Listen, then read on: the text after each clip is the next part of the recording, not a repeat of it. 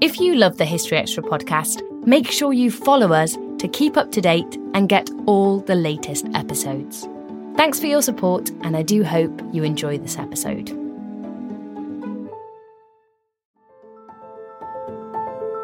Welcome to the History Extra podcast. Fascinating historical conversations from BBC History Magazine and BBC History Revealed.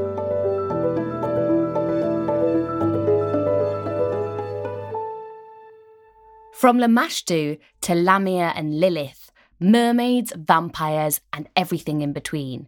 Throughout history, women have been portrayed in myth as seductive, child killing monsters. Sarah Clegg is the author of a new book, Woman's Lore, which explores some of these monstrous legends. And she speaks to Rachel Dinning about how they've been co opted by societies before being recast as symbols of women's liberation. Please be aware that this podcast contains descriptions of child murder and death. So, Sarah, welcome to the History Extra podcast. It's great to have you on today. Um, we're talking about your book, Woman's Lore, which looks at how women have been portrayed as various monsters and creatures through history, from seductresses and mermaids to child killing monsters. Um, so I wanted to start by asking you about some of the stories that you feature in your book. Could you give our listeners a few examples of the kind of creatures um, that feature? So in ancient Mesopotamia, there's Lamashtu, who's this talon footed, lion headed monster who stalks babies and pregnant women. Um, she'll drown babies in amniotic fluid. She'll strangle them with the umbilical cord. She drags children out of their mothers before their time with her terrifyingly long fingers. She's absolutely horrific. Um, there's also a creature called Lilitu, who is a virgin ghost, um, so a girl who died before she could marry or have children. And she's this quite sad figure who is held responsible for nocturnal emissions and wet dreams in men. Um, and she's really portrayed as this young girl who never had a chance at life and is desperate to try and find kind of mortal love or at least mortal sex, and does so by attacking mortal men.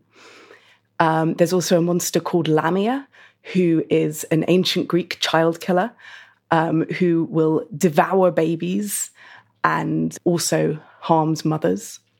She's a seductress as well. So there's also Lamia, who is um, an ancient Greek monster, again of sort of child killing and infant death. Um, she's thought to be sort of half snake or at least very serpentine. The story told about her is that she is an ancient queen who Zeus rapes, and Hera becomes insanely jealous and drives Lamia mad to the extent that Lamia eats her own children. And then seeing what she's done, Lamia turns serpentine and monstrous. And she's so driven by jealousy that other women have children when her own have died that she attacks mothers and their children um, constantly. She is also thought of as this seductress. So there's a story about her sitting by the shore of the sea by a passage which, if you sail into, then you can't sail out of again. And she buries her snake harp in the sand because she's human from her torso up exposes her breasts and uses them to draw in sailors who are passing by.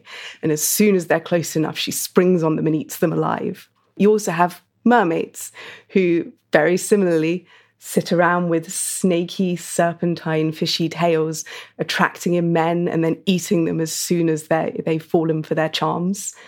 There's a demon called the Owl who is part metal and part clay and will steal um, organs from women who are uh, giving birth and has to be chased down to try and get them back again. And there's obviously Lilith as well, who is the first wife of Adam and is cast out of the Garden of Eden when she demands equality with her husband.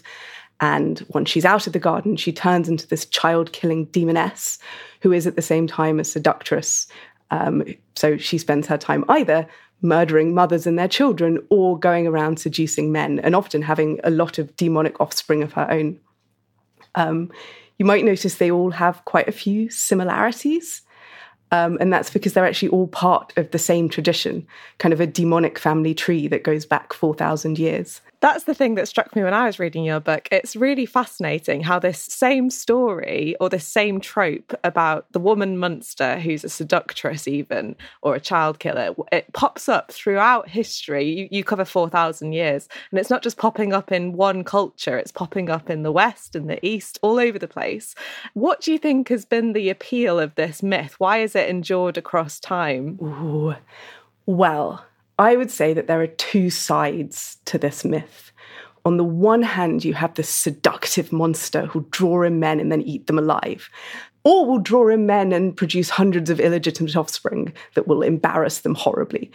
And that is very much something that is feared by men. And you get a lot of men talking about this, especially religious authorities, talking about the horrors of mermaids or of lamias or of Liliths um, discussing how much of a danger they are to men. And they really seem to reflect male fears about women, about women's sexuality, and about men's own sexuality.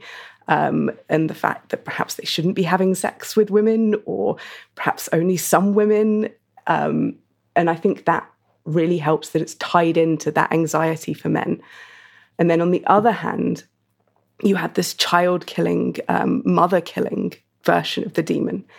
And we can see that aspect being passed down through kind of folklore, that women are clearly passing this story on to their children, who are passing on to their children, perhaps as midwives telling them to their patient, telling it to their patients. And both of these fears, sort of male fears of female sexuality and women's fears of dying in childbirth and their infant children dying have been prevalent throughout the last 4,000 years and presumably beforehand. And the fact that these demons can reflect those anxieties, I think, is really important for why they've endured for so long. That makes a lot of sense. Um, and how have different people viewed these various monsters? Have they always been seen as um, fictional, or have some cultures thought that there was some truth to to the stories and that they had to, you know, protect themselves against these monsters? Oh, so I mean, it's always a bit difficult to say exactly what belief is in the ancient world, um, but certainly people have been trying to drive these monsters away from themselves for as long as the monsters have been around. Um, there's a whole load of different techniques. Um, in ancient Mesopotamia, you could draw things on your wall, you could tie bags of stones and plants around a patient's neck. You could make little figurines of Lamashtu, the demoness then, and um, bury them you tend to put one in a city street, one by the city gate, and one out in the steppe where she's sort of supposed to be, out in the wilderness beyond the settled area. There's also these things called incantation bowls that were used against Lilith. They're little clay bowls, and you write the incantation around the inside and often draw a picture of the demoness in the middle. And then you turn them upside down, sort of almost as if you're catching a spider underneath the bowl, but instead you're catching a demon. And then you bury them in your house um, still upside down, so the demon's still controlled underneath them.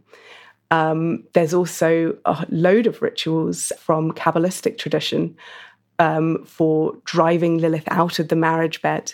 Um, there's an idea that she can uh, create impure thoughts in a man even when he's sleeping with his own wife.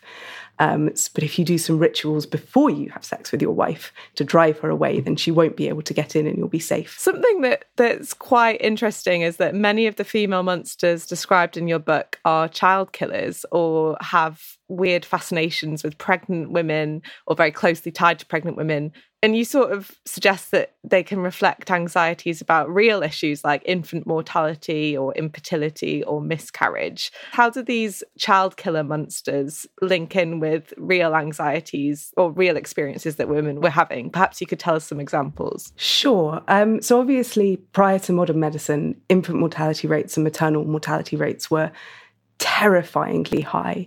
You're talking, well, historians are still a bit divided on exactly how bad they were. And obviously, it varies sort of period to period and person to person. If you're getting enough food, you'll be more likely to survive, obviously. But, but normally, they're supposed to sit at about one in eight women would die in childbirth, and um, a third of children die before they reach adulthood. And obviously, women at this time are doing most of the early childcare as well, if not all of the early childcare. So that's very much seen as kind of a female realm. And they're using rituals against these demons to try and protect themselves during pregnancy, to protect themselves during childbirth, and to protect their children um, after they've been born and in their infancy. It's sort of a way of retaining a degree of control in what must have been absolutely terrifying circumstances. I mean, these women were often go were always, frankly, going through labor with very, very little care that would actually work, with very little recourse if something went wrong, with very little in the way of painkillers. It must have been a horrifying experience. And the idea that maybe you could clutch an amulet or, or speak an incantation, even if it had no real world effect beyond placebo, must have given you a sense that you could at least do something. And likewise, if you're just watching your child waste away in front of you and there's nothing you can do, if you can at least speak incantations, if you can at least give everything you can to help them instead of just sitting there and watching, then that has to be something really important. And you see that it's one of the reasons why these demons last for so long is that women need them. And they're only sort of fading out in the 1980s. In the Greek islands in the 1980s, there are still people driving away these monsters from their children.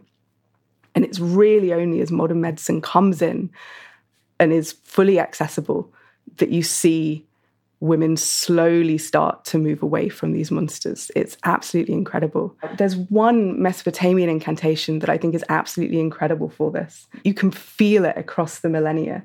Um, part of it is I was pregnant but unable to bring a child to term. I gave birth but did not bring a child to life. May a woman who can grant success release me. May I have a straightforward pregnancy. It's, I think, something even with modern medicine that so many women today can just feel. May I have a straightforward pregnancy, I think, is a prayer that so many women utter even now. Um, and it's amazing that this is thousands of years old and it feels so real and visceral today. What were some of the demons or the monsters that were, were associated with pregnancy? If you could give us an example of a, a monster and how it would impact a woman's um, pregnancy, that would be interesting, I think. I think Lamashtu is a really good example of this. Um, she is said to stalk pregnant women um, counting the days until they give birth. So, this idea she's kind of always hanging around um, she drags children out of their mothers before their time. Uh, one of the things she has is like horribly long fingers that she uses to do that. Um, then during labor, she'll block the birth canal. Um, she will drown children in amniotic fluid. Then, once the child's been born, she'll feed them on poisoned breast milk and she will grab them in the belly and then make them waste away. Yeah, she, she's really there at every single stage. This episode is brought to you by Indeed. We're driven by the search for better, but when it comes to hiring, the best way to search for a candidate isn't to search at all. Don't search, match with Indeed. Use Indeed for scheduling, screening, and messaging so you can connect with candidates faster. And listeners of this show will get a $75 sponsored job credit to get your jobs more visibility at Indeed.com slash History Extra. Just go to Indeed.com slash History Extra right now and support our show by saying you heard about Indeed on this podcast. Terms and conditions apply. Need to hire? You need Indeed. We don't always realize just how much our negative thoughts and experiences stick with us and weigh us down. You may find your brain constantly running through a highlight reel of bad moments. That comment your friend made last week that hurt your feelings, that frustrating thing your mum does, or that silly thing you said in a meeting. Maybe it's time to get it all off your chest, whether it's a tiny annoyance or something much bigger. Talking about it can give you some relief and lead you to a potential solution. That's where therapy comes in. It's a safe space to share whatever's weighing you down and learn to process it so your internal highlight reel can focus on the good stuff. And BetterHelp offers affordable online therapy on a schedule that works for you. Connect with a licensed therapist by text, phone, or video call. Start the process in minutes and switch therapists anytime. Let it out with BetterHelp. Visit betterhelp.com slash historyextra today to get 10% off your first month. That's betterhelp, H-E-L-P dot com slash historyextra. Horrific. Really horrifying. Yeah. Um, and then beyond sort of the child killing monsters, we have many, many examples of monsters or creatures that are seductive or highly sexual. So we've got, you know, succubus or sirens. Um, can you give us some of the ex- examples that you include in your book and tell us perhaps what they reveal about our attitudes to female sexuality through history? Absolutely. So, as you say, there's so many of these seductive demonesses through history. And what's really interesting is how neatly they map onto male anxieties about sex, about women, about women's sexuality, and about the sex that men are having. I think one of the most interesting ways to look at it is through Lilith and mermaids. So, Lilith during the Middle Ages in Judaism, she will steal your sperm. She will create um, a whole load of illegitimate demonic offspring who will turn up at your funeral and embarrass you, and who might even contest your inheritance. She will put impure thoughts into your head when you're having sex with your wife. She will collect sperm from the sheets after you've had sex with your wife if you're not careful about it. And this so neatly maps onto exactly where there were anxieties about sex and male sexual practice in Judaism in the Middle Ages, where you absolutely have sex with your wife, go for it, have a lovely time. But you mustn't have sex with your wife if you're thinking about another woman, which is exactly where Lilith steps in and makes you think about another woman. You mustn't masturbate, which she is there inspiring you to masturbate and collecting the semen afterwards. You um, absolutely mustn't have illegitimate children, and she's there doing that as well. And yeah, she maps so precisely onto those anxieties. And then if you look at kind of siren mermaids in the um, early medieval church and Christianity, they are pure evil. They are women who will attract you in, and then as soon as they've attracted you in, they will eat you and you're dead. Or alternatively, you'll fall asleep and they'll sink your ships and then you're still dead.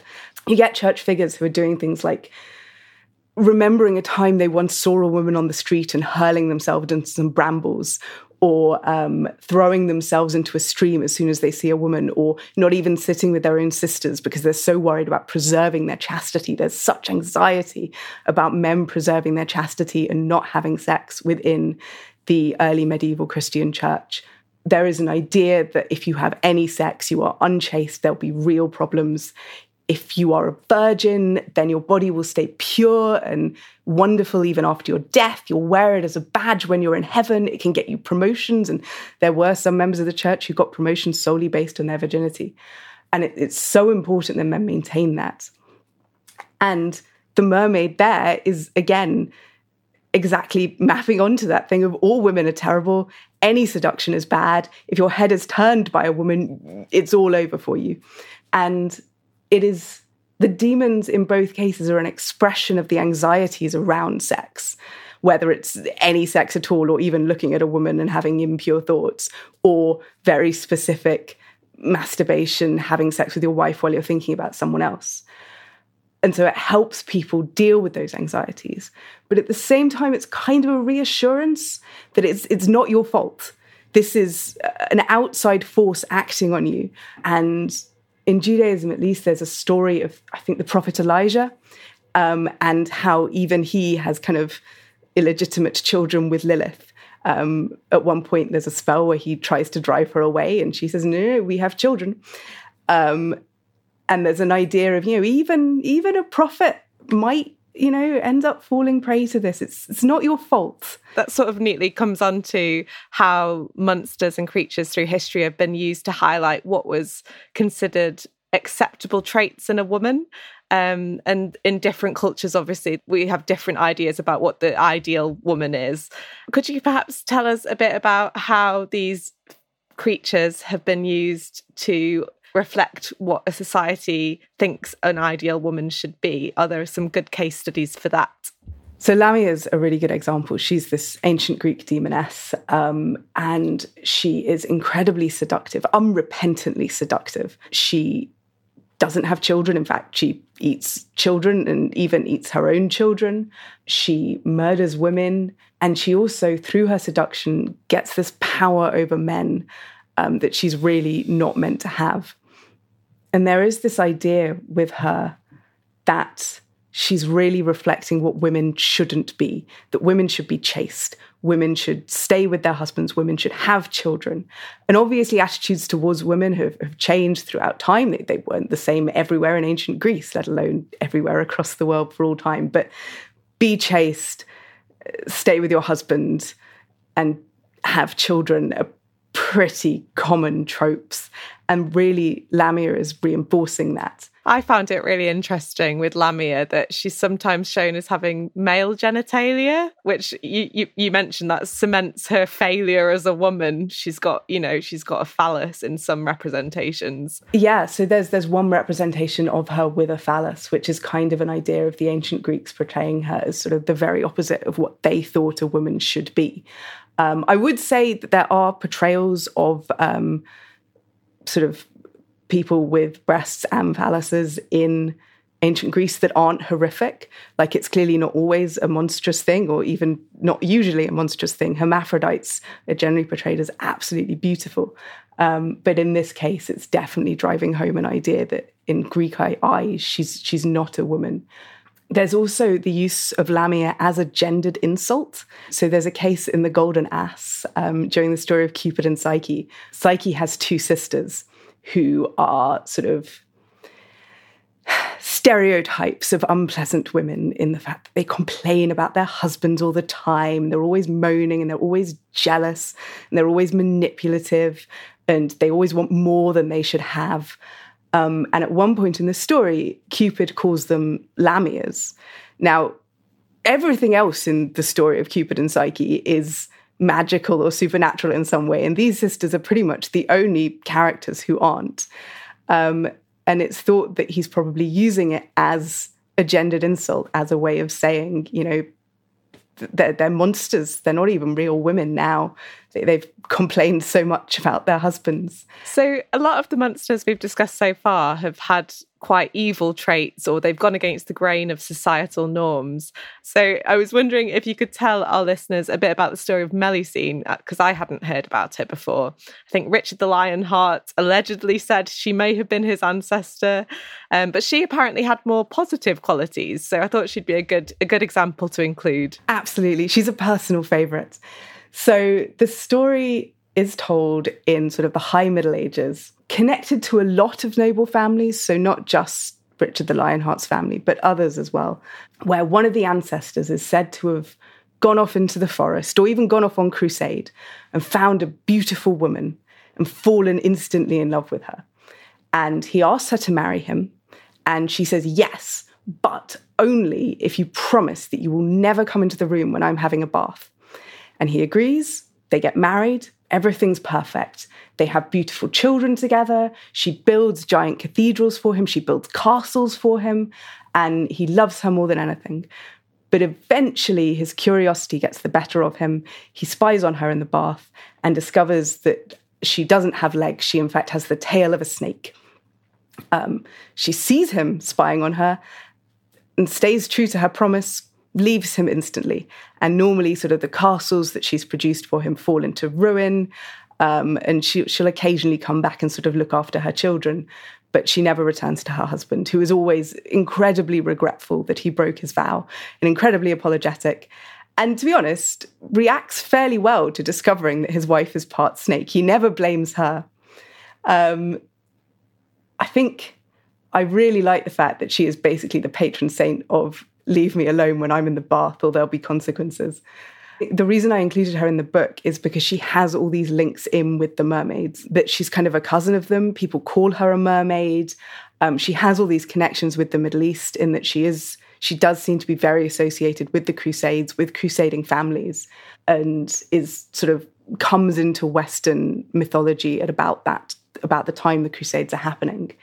Um, so it does seem like she is part of this sort of tradition of snake tailed monsters who seduce men um, and who are all sort of connected to things like the mermaid and things like Lamia.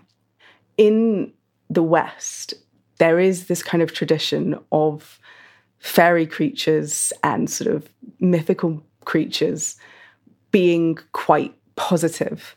Um, that you have people proudly boasting of the fact that they've come from, I think Lancelot supposedly comes from kind of the Lady of the Lake and stuff like this. And that's always a positive thing, that's never a negative thing. These are uh, neutral forces at worst.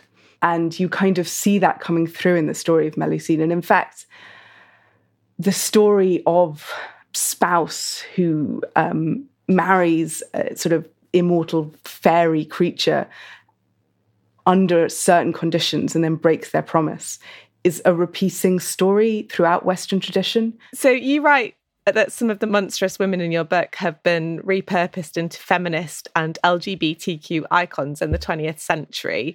Um, can you tell us a bit about some of the figures that have been reclaimed more recently? Absolutely. So, I mean, one of the most prominent of these is Lilith. So, the main story that's told about her from the Middle Ages on is she is the first wife of Adam. She's made of the same clay that Adam is in the Garden of Eden.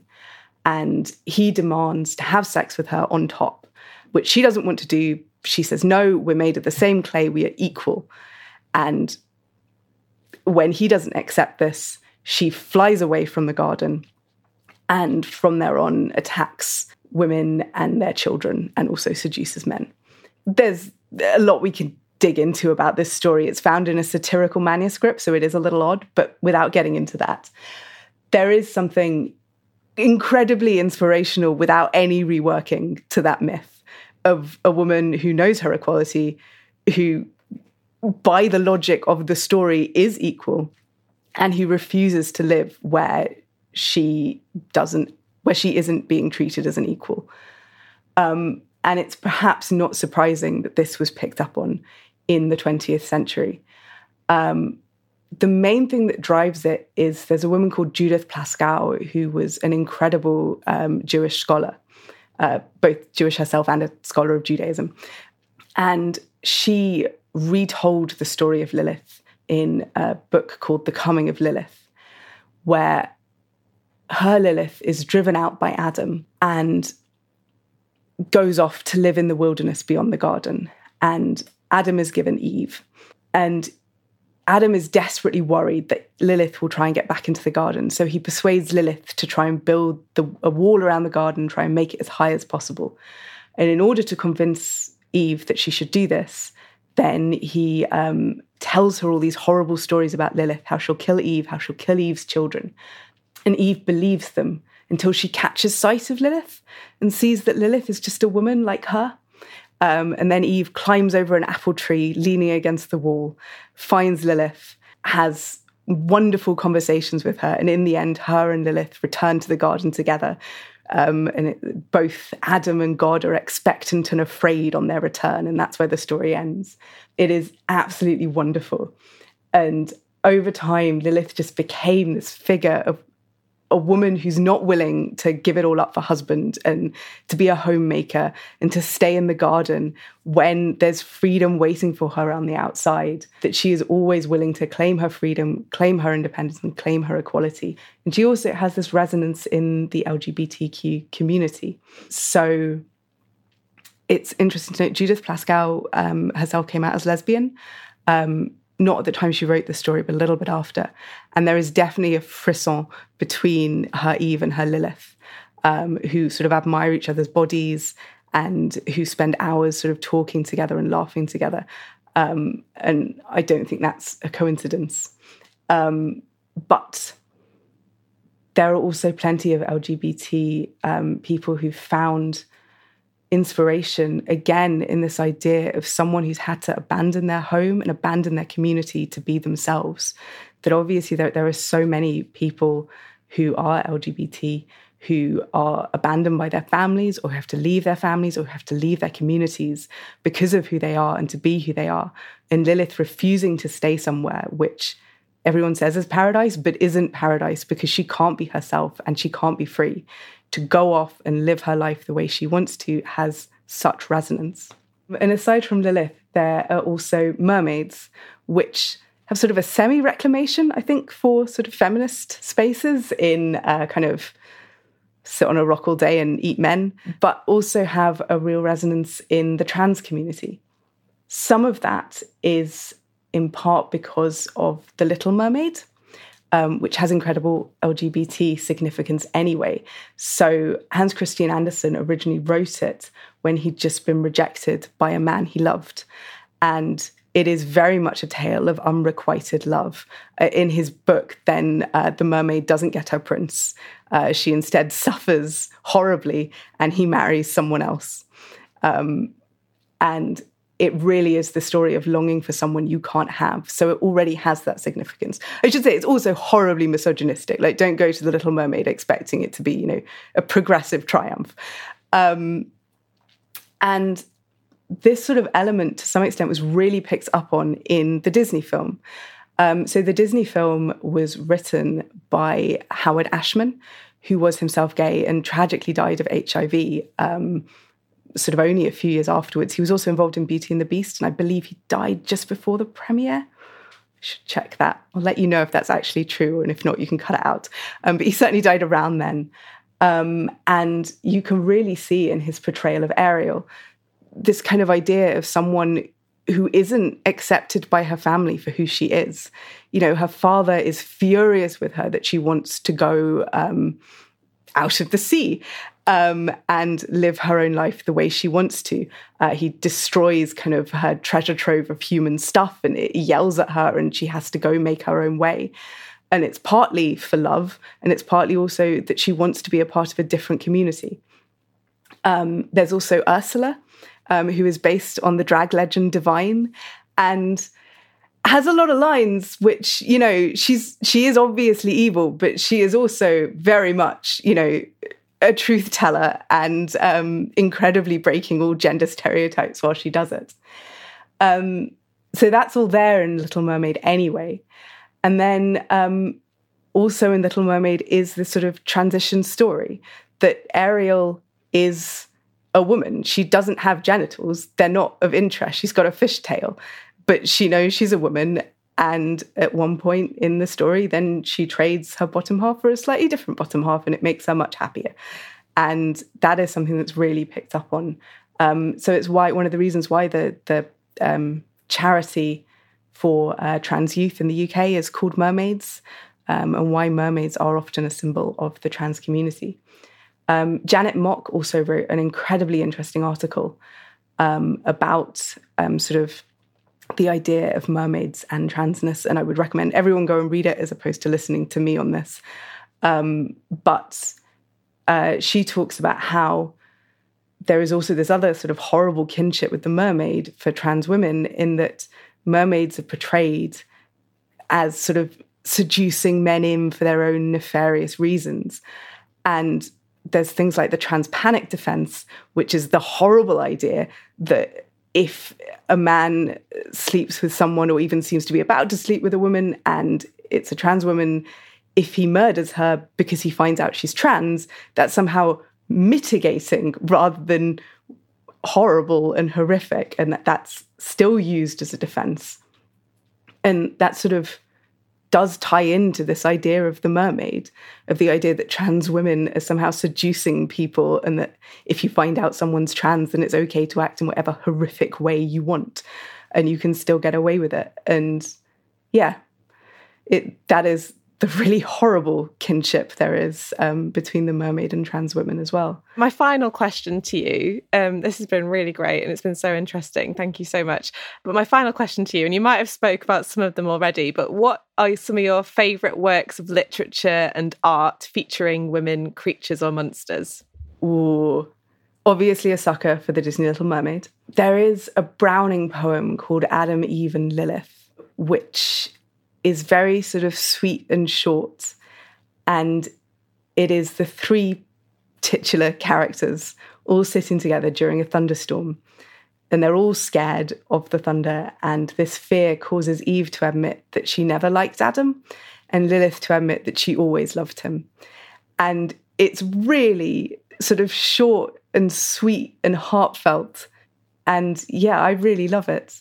There's also um, Calida Rawles, A Dream for My Lilith. Um, so Calida Rawles is an artist, and um, she painted this absolutely wonderful series called A Dream for My Lilith of black girls uh, swimming in sort of bodies of water.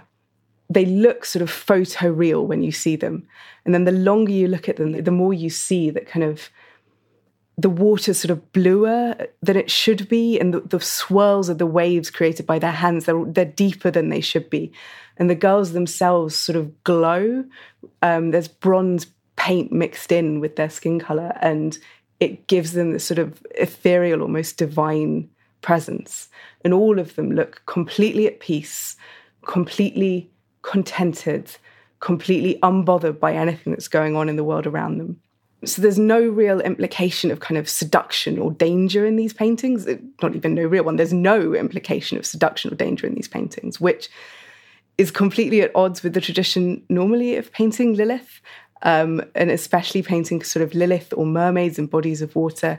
Um, there's so many Victorian paintings that are just seductive women in a body of water with a snake tail that it's, it's lovely to see something completely different.